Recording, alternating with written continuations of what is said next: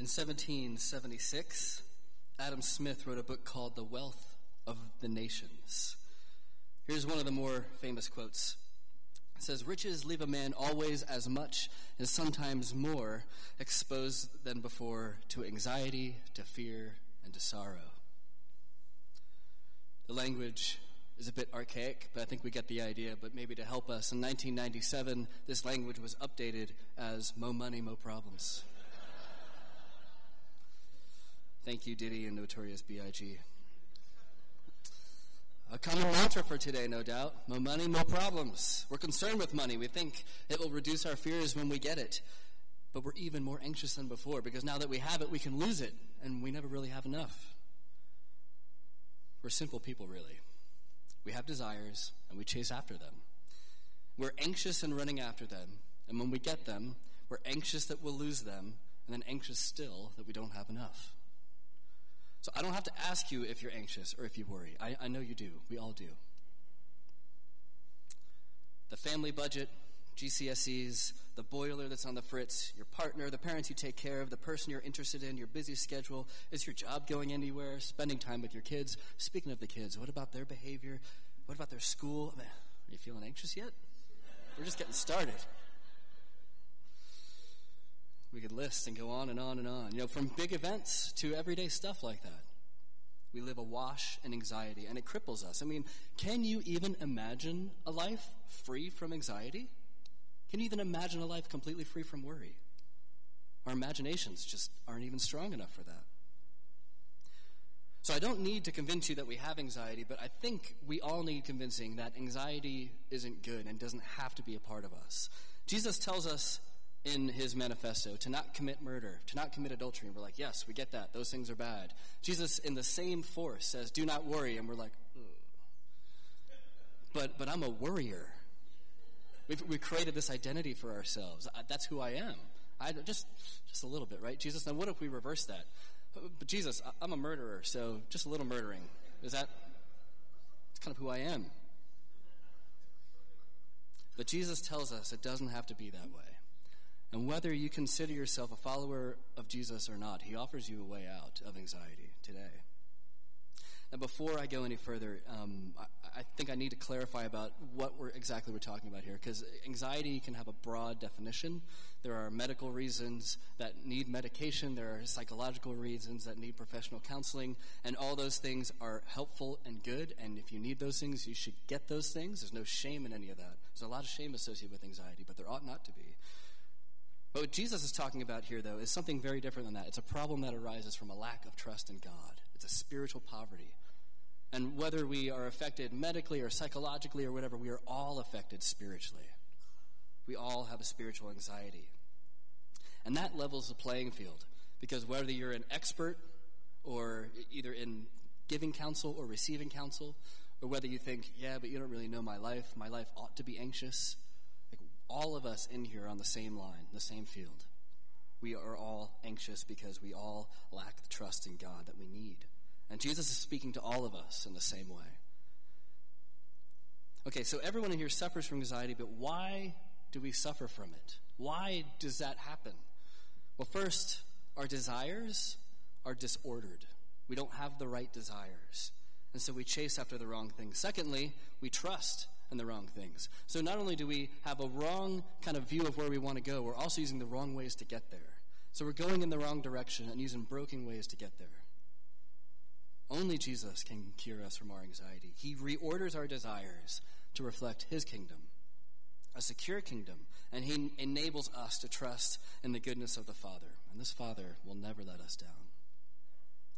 Let's start with just the uh, disordered desires section. This is uh, verses 19 through 24.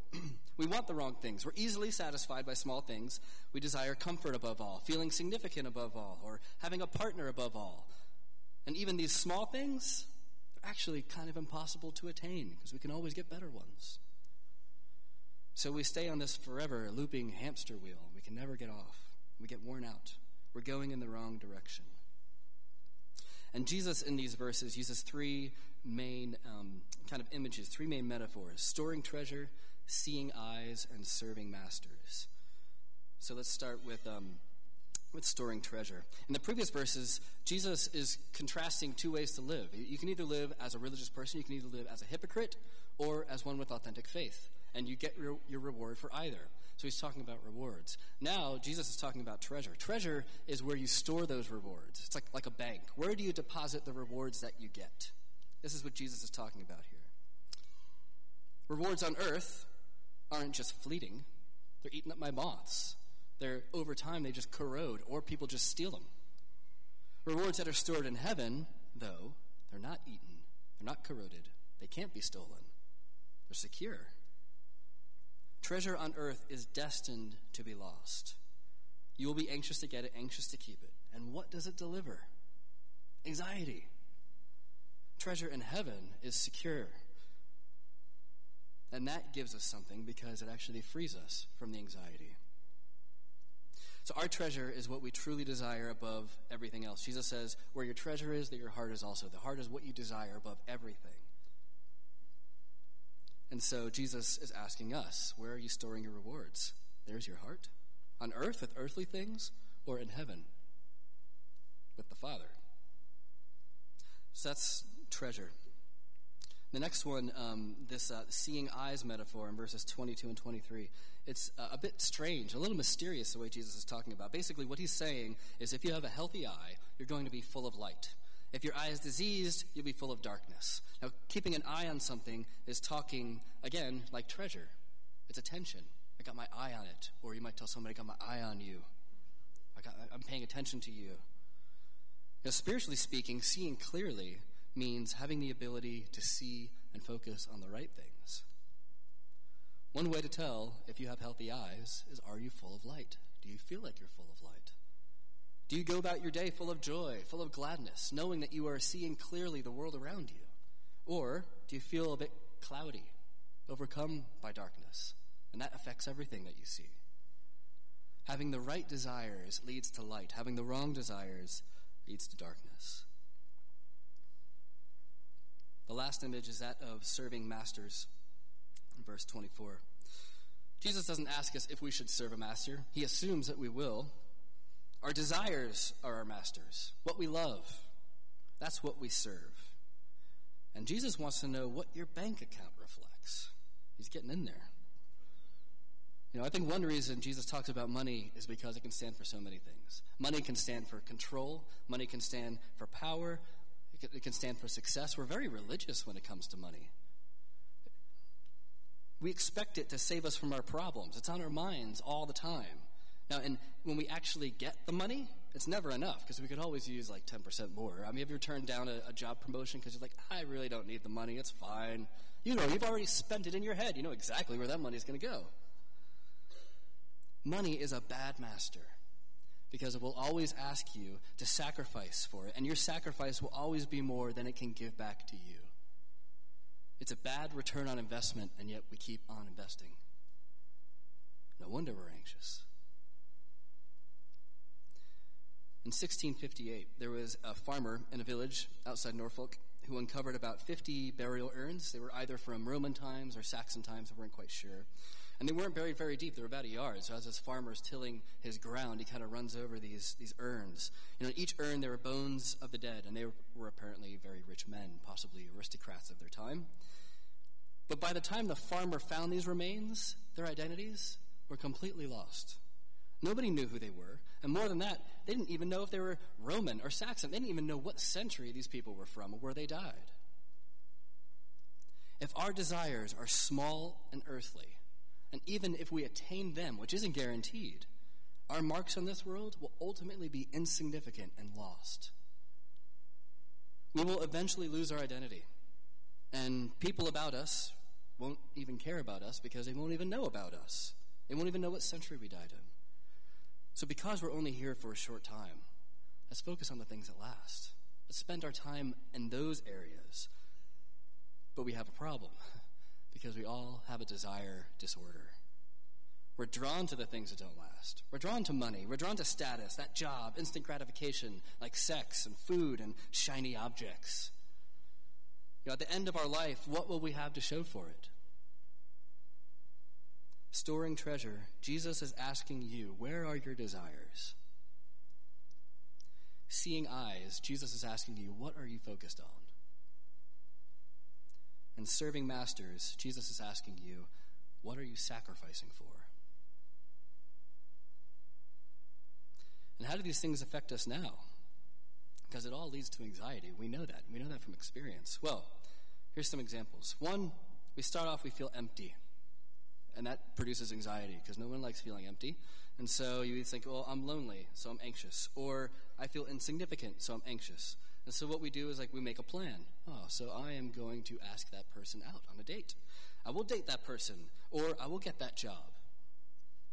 Now, either we don't achieve those things, which produces anxiety, because if they reject me, I'm supposed to be lonely, I'm not enough, and that, that gives us more anxiety. Or if we don't get that job, like, oh, I knew it, I'm not, I'm not significant enough, and they saw through it, they saw exactly who I was. I'm truly insignificant. That's anxious.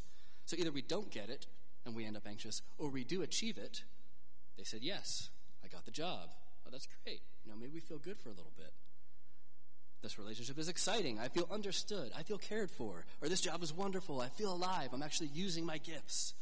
But it's not enough because we were meant for more than relationships or jobs.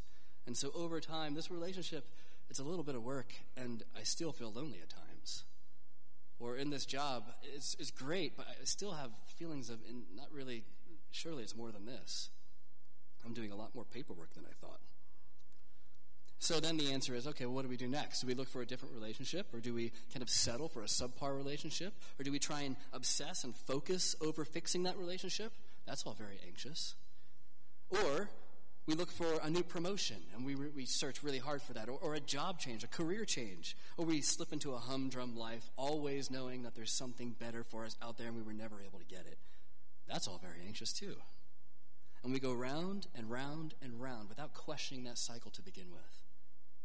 You see how it just kind of feeds itself over and over and over again. We set the goals, they make us feel good for a bit, we eventually feel empty, so we set more goals, and we get more and more anxious.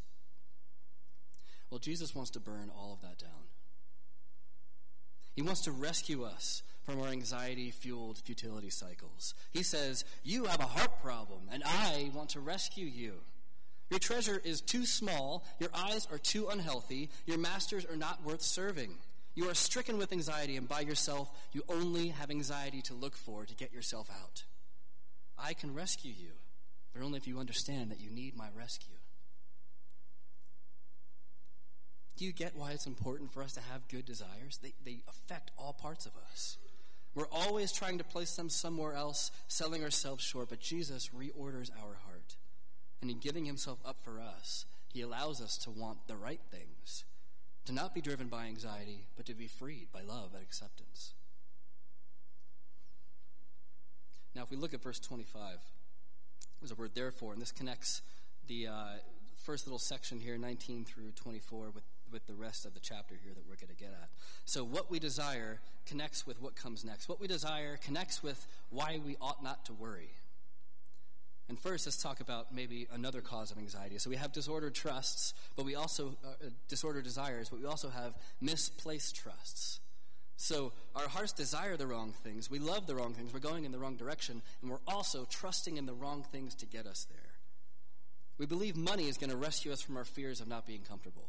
Or we really believe a job will rescue us from feelings of insignificance. Or other people will rescue us from a fear of loneliness. So we look to the wrong things, and that produces anxiety. And so let's hear what, what, what, Jesus says here. He focuses on food and clothes, food and drink and clothes. Now, most people in Jesus' day would probably have more of a reason to be anxious for their food and drink than we would. Um, if you didn't work or if you didn't fish that day, you basically you didn't eat. And so, even in that situation, which is worse than most of where we are, I would imagine, Jesus says, Do not worry, even in that situation. Food is what sustains us. We eat it, we internalize it, it allows us to survive and continue in the endless loop of searching for more food. Clothing is something external. It shields us from the outside world. It protects us from the elements, also protects us from our shame. It signals to others our place in the world, and, and that affects us. I mean, you know how people treat you differently if you're dressed nicely, um, or, or you even act differently if you're dressed nicely. All of a sudden, your vocabulary changes and you get a very posh accent. Even me, I don't know where it comes from. So, food is an internal need, Uh, clothes is an external need. So whether internally or externally, Jesus is addressing it all. And people were constantly chasing after these things. In verse 32, Jesus says, For the pagans run after all these things. Now, the biblical use of pagan is, is different than we would use today. Um, you might say, oh, that, that pagan never washes his car, or whatever you might want to use. Um, pagan for that time was actually a very religious person. They had lots of gods, multiple gods, um, different gods over different things, whether it was like gods over fertility or farming or whatever. There were different localized gods or gods that were over larger areas, and they all required different kinds of appeasing. So they're running after these things. Now, even though our culture is not very religious, this is a lot like our culture today. We don't call it religious, but it's the same thing. So, how do we, the pagans of today, run after these internal and external needs? Well, we have our own hierarchy of gods. The God of success might require loneliness, might require you to sacrifice sleep, might require you to sacrifice time, might require you to sacrifice your children. The God of comfort leverages your fear of failure and tells you not to risk, to continue to accumulate, not just for today or for tomorrow, as if any of that could be enough, but for your children's today and your children's tomorrow. Our lives are spent in misplaced trust, attempting to appease all these gods in all these different kind of ways, and we're never quite sure we've done enough because these gods are never going to tell us. Will success ever tell you, you know what, you're all right, just hang out? That'll never happen. So, some more hours at work, some more money in the bank, a little more couldn't hurt. And try as we might, we don't find peace. We don't find joy. We run after these things, but it all leads to anxiety. It's a system set up to always ask for more and never actually give us security in return. We can't not be anxious. This is how pagans live, this is how we live. There's an, uh, an old ad for Forbes magazine I came across that um, I'll read because the text is too small. Um, you have this kind of well to do guy shaking someone's hand in a corner there. He says, Eddie was determined to escape the mailroom. Ed volunteered for anything he could volunteer for. Edward caught his boss's eye with a shrewd business proposal. Mr. Edward Parks, marketing genius, catapulted sales skyward. President E. Parks tells people, to call me Eddie. And the little strap line is never settle. But there are many Eddies in this world only a limited amount of presidents E parks. How many people are in the mailroom? There's only one president. There are only so many spots. Are you going to get in? Are you doing enough? Are you are you settling? Know, success is your ultimate goal. You can't not be anxious.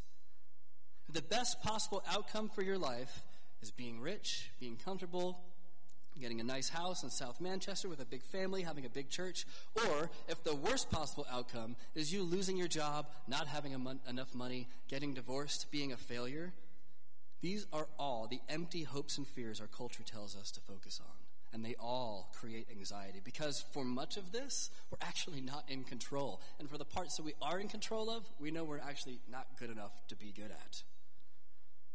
And so we look to other things to get us there. I'm anxious about not having comfort in my life, so my trust in getting more money is going to rescue me from my anxiety. Or I'm anxious about being seen as a failure, a leech on society, not doing my bit, so I will trust that success in my job will rescue me from this anxiety. But success is a liar. Money is a liar. Comfort is a liar. Just like any other God in the Old Testament, these things take and take and take and take, and they never give back. We don't have it within us to stop giving. We continue, we, we flock to their altars and say, What else can I sacrifice to you? Please let me give you more. We place our trust in things that are fundamentally not trustworthy. We started anxious and we're left anxious. We need to be rescued. Now, if there was a better way to live, wouldn't we flock to that? Wouldn't that be compelling? Wouldn't we want to live in some other way than this?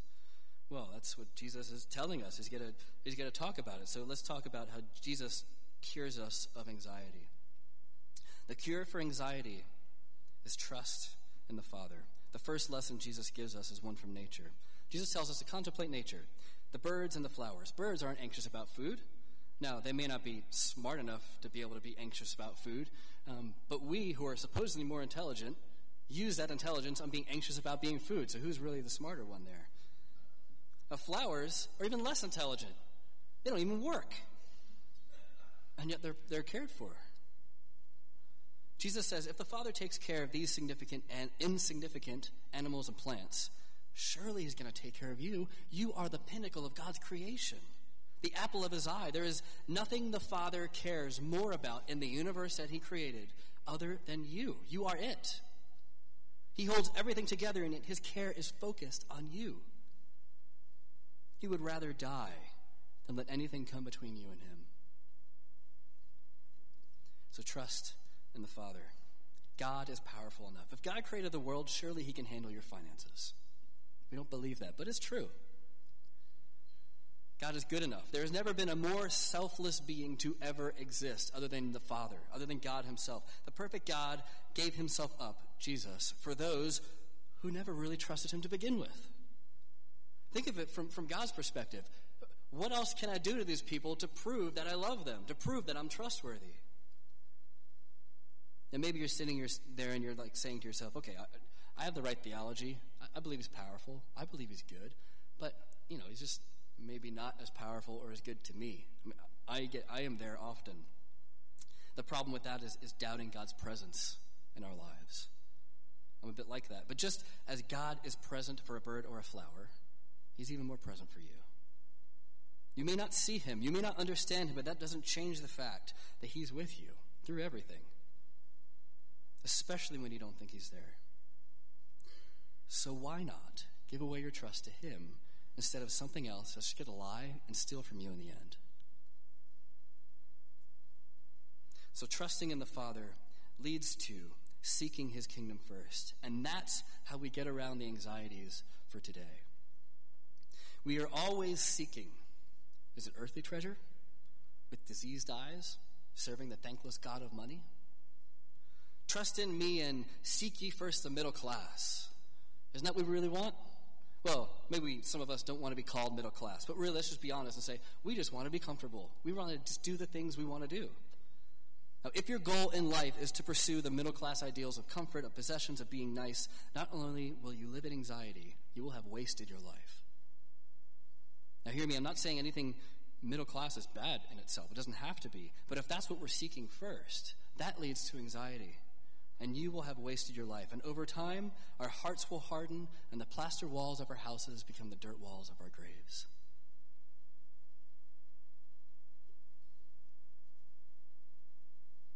The same word describing the pagans running after food and clothes, in verse 32, for the pagans run, after all these things, is the same word Jesus uses in verse 33, but seek first.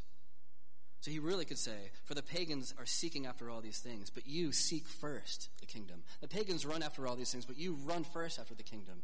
The pagans chase after these things, but you chase first after the kingdom. He's not saying, Stop seeking, don't desire. He's saying, Seek the right things, and your desires are actually too low. Desire more. If we trust in God, He shapes our desires and reorders them. And when God reorders our life, He takes us off the hamster wheel of anxiety and allows us to seek His kingdom, which means we can live in freedom. If there was anyone in the world who could understand why someone would feel anxious, it would be Jesus. If anyone has the excuse to be anxious, it's Jesus. None of us, nobody here has had to carry the burden he's had carrying the sins of, of the world. Jesus is the only one who can really ever say, You don't know what it's like. And yet, he wasn't anxious. He trusted in the Father. He sought his kingdom first. The Father said to Jesus, You are my son. I am so delighted in you. I love you and I'm pleased with you. And Jesus knew he was the apple of his Father's eye. Now, for those that follow Jesus, the Father says the same thing about us. I don't know about you, but I didn't have a very good earthly father, and that often translates to the way I view my heavenly father. I don't understand really what it means to be the apple of my father's eye. I don't really believe that. But the more I understand and live out my identity as God's son, one who I don't have to show off to, I don't have to prove myself to, I don't have to produce anything amazing in order to be loved, that is radically freeing. I can trust in God because I know God Himself went to the greatest lengths for me. Despite the suffering, Jesus went to his death willingly and took away my need to be anxious. He couldn't prove his love, his care, his devo- devotion to me any more than what he already has done. And also, Jesus resurrected for me to not only prove his love, but to empower me to live in such a way that I can be freed from anxiety, and so can you. But because we can't cure ourselves, Jesus has to take it away from us. He has to take it upon himself. And he did. That's one of the reasons why he died, was for your anxiety. You ever thought about that? It's one of the reasons Jesus died. So if you follow him, your worrying has already been put on him on the cross. He's already taken it from you. Why would you want to take it back? Sometimes, though, our prison cells, however horrible they may be, can give feelings of comfort, can give feelings of security, of control. Surely there's a better way to live. If you have never trusted Jesus with your anxiety, you can today. Now, now is, is a, the best time to do it. You can be freed from your anxiety. Actually, everyone in here, regardless of what you came in believing, everyone in here can be freed from their anxiety. Now, the way to do that is to ask Him. Very simple Jesus, take my anxiety. And that also means and leads to trusting in the Father to take care of us. And then, instead of seeking the other things that produce that anxiety within us, we get to seek His kingdom, which produces freedom and, and joy and gladness and love within us. Now, this frees us and allows us to live as we always, always have hoped. Who doesn't want to live with more peace, with more joy, with more generosity, with, in more thankfulness for what God has given us? And that's why Jesus says, Seek first the kingdom, and all these things will be added to you. Only through Jesus and living in his kingdom, we don't just find a cure to anxiety, we find everything else.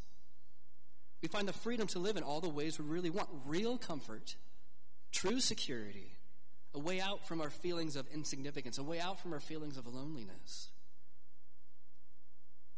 Now, this applies um, to many, many areas, but there's two specific spots in our church today that are particularly urgent. Um, the one we've already mentioned is, is the gift day on the 25th. Now, the gift day is an opportunity to really see how you view your money and your heart. Jesus talks a lot about money. Where is your treasure? Does how you give match up with seeking the kingdom first, or is there a disconnect? Maybe it does, maybe it doesn't. It's an opportunity for you to investigate that. And also, we're not just planting one church, we're planting two churches, as we, as we talked about one in, in Chorlton and one in, in Brisbane. Have you asked yourself if you should join in or, or how you can be a part of them? If you have, or if you haven't, if you're joining or if you're not, the question is are you seeking God's kingdom first? Or are you seeking something else, your comfort or success or something cool above all? And these are both opportunities to look at our life and to ask God do I make these decisions out of anxiety, out of a disordered desire, out of a misplaced trust? Or am I making my decisions out of the freeing reality of living in my Father's kingdom and seeking that first? Now, notice when talking about anxiety, this is something that happens often. We get shamed for feeling anxious often, even within the church, and that shame brings on more anxiety and just kind of doesn't really work very well that way. Jesus doesn't do that. He doesn't shame people in, into believing in him. He offers a loving way out for someone who believes in him and someone who doesn't believe in him yet. So if you're feeling uh, massive feelings of anxiety, um, that will like shame will accompany that. that. That will happen. But Jesus says it doesn't have to be that way. You seek my kingdom first, and I can free you from all of it. Let's pray to him.